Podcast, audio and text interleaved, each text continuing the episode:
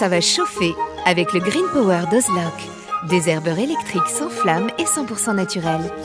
Ozlock, conçu par des jardiniers pour des jardiniers. Vous avez toujours rêvé d'avoir la main verte? Avec EasyBio, c'est gagné. EasyBio vous conseille et vous accompagne en vidéo directement dans votre jardin. Découvrez une gamme complète de fertilisants pour vos plantes d'intérieur et d'extérieur, votre gazon et votre potager. Après application des produits, vos végétaux sont mis dans des conditions idéales de développement. Plus de floraison, plus de récoltes et un beau gazon. Tous nos produits sont fabriqués en France, en Bretagne. Ils sont élaborés à base de matières naturelles et conditionnés dans des emballages éco-responsables. Derrière EasyBio se cache une belle équipe de jardiniers experts et amateurs qui prônent la réussite au jardin et qui a à cœur de vous donner la main verte. Alors, n'attendez plus pour tester les produits EasyBio. Profitez de votre programme sans effort avec l'autoril d'Ozlock. Tuyau d'arrosage qui se réenroule automatiquement. Ozlock, conçu par des jardiniers pour des jardiniers. Patrick, Roland, racontez-moi une histoire de plante, de jardin ou de jardinier. Alors là, nous allons raconter une histoire d'une des plantes qui en a le plus qui tourne autour d'elle. Une plante qui a des symboles extraordinaires, une plante qui a aussi des propriétés extraordinaires et une plante qui est d'une extraordinaire beauté, et je parle du lotus. Alors, nous parlons bien du lotus sacré, pas du nénuphar que l'on confond parfois. Là, on est sur le lotus. Roland. Oui, le lotus. Oui, parce que tu vas parler de la plante en botanique, ça, oh, je te fais confiance, mais c'est surtout toute l'histoire qu'il y a autour du lotus qui est merveilleuse. Et, il y avait dans, dans l'Odyssée d'Homère, hein, on, va, on, va, on va découvrir le lotus au, au pays des latophages. Des lotophages. Des lotophages, pardon.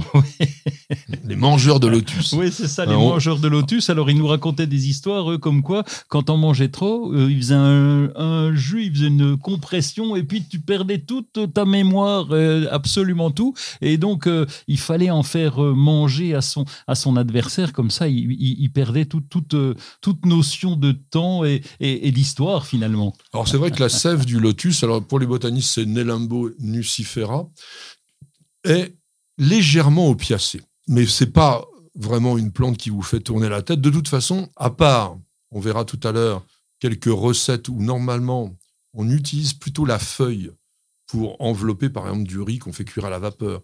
Bon, des choses comme cela, c'est pas vraiment la plante que l'on consomme abondamment. En Asie, ils en mangent quand même pas mal, y compris d'ailleurs le rhizome, on verra après. Je voulais vous dire simplement un mot, une citation extraordinairement poétique de Sylvain Tesson, qui a écrit dans Aphorisme sous la lune et Haute pensée sauvage, qui est un petit bouquin, je vous conseille vraiment, il date de 2008, mais c'est un truc délicieux. Il a écrit la chose suivante.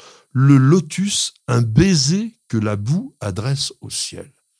Et franchement, c'est exactement ça, parce que cette plante, qui est partiellement aquatique, puisque ses racines plongent dans l'eau et donc dans la boue qu'il y a au fond des étangs, va sortir de l'eau avec des feuilles qui ont une opulence assez importante feuilles qui peuvent faire 60 cm de diamètre, qui sont toutes rondes. On va parler tout à l'heure d'un phénomène qu'elles ont particulier, mais qui est ensuite à cette fleur qui apparaît et qui a créé toute la symbolique autour de la plante et qui est rose lorsqu'elle est en bouton. Et effectivement, on dirait un petit peu une bouche qui va s'ouvrir et qui fait, comme a dit Sylvain Tesson, donc un baiser au ciel.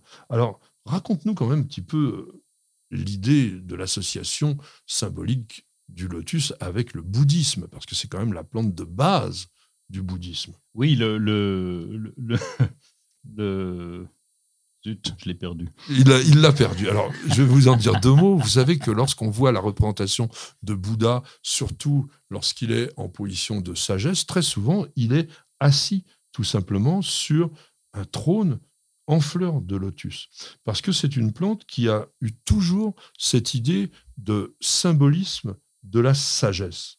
Alors, c'est une plante maintenant qui est sacrée, sacrée dans l'ensemble de l'Extrême-Orient, et qui est même d'ailleurs un emblème, puisque c'est la fleur nationale de l'Inde. Alors, on va essayer de vous demander quand même quelques idées pour le cultiver, parce que contrairement à ce qu'on peut imaginer, le lotus est une plante que l'on peut accueillir dans son jardin, à condition bah, d'avoir une pièce d'eau suffisamment profonde. Oui, c'est ça. Et, il faut, il va tenir même au froid.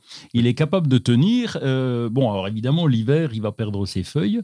Par contre, le rhizome va rester en place et va repousser chaque année. Et c'est ça qui est assez extraordinaire. Alors, si vous voulez voir un champ de lotus en France, eh bien, vous allez en Vendée, au parc floral de la Cour d'Aron, à Saint-Cyr en Talmondet. C'est un étang, enfin, il y a un jardin déjà qui est très intéressant à visiter, et puis il y a un étang d'environ un hectare, un hectare et demi, qui en été se couvre de lotus. Et ils ont eu l'idée, très très maligne, de mettre des passages sur l'eau au milieu des lotus. Ah et donc vous vous baladez dans les fleurs et dans cette infrutescence très particulière en forme de pomme d'arrosoir. Non, mais c'est vrai que ça ressemble vraiment à une pomme d'arrosoir que fait le lotus après avoir fleuri.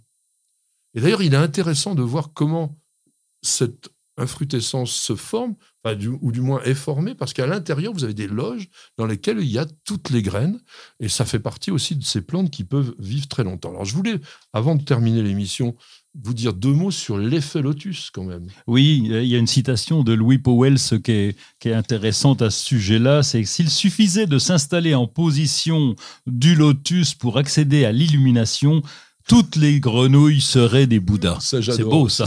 c'est mignon. Non mais l'effet lotus, c'est quelque chose qui aujourd'hui est utilisé. Parce que est-ce que vous avez déjà regardé ce qui se passe lorsque de l'eau tombe sur une feuille de lotus? Eh bien, l'eau ne ruisselle pas elle forme des gouttes et elle ne s'étale pas sur la feuille. Et donc, c'est parce qu'il y a, au niveau microscopique, hein, sur le limbe de la feuille, des petites aspérités qui font en sorte que l'eau roule sur la feuille. Donc, elle est ce qu'on appelle hydrofuge. Et ça, c'est utilisé aujourd'hui pour fabriquer des matériaux, et notamment des revêtements muraux extérieurs, pour éviter tout simplement eh bien, que les murs s'imprègnent d'humidité lorsqu'il pleut.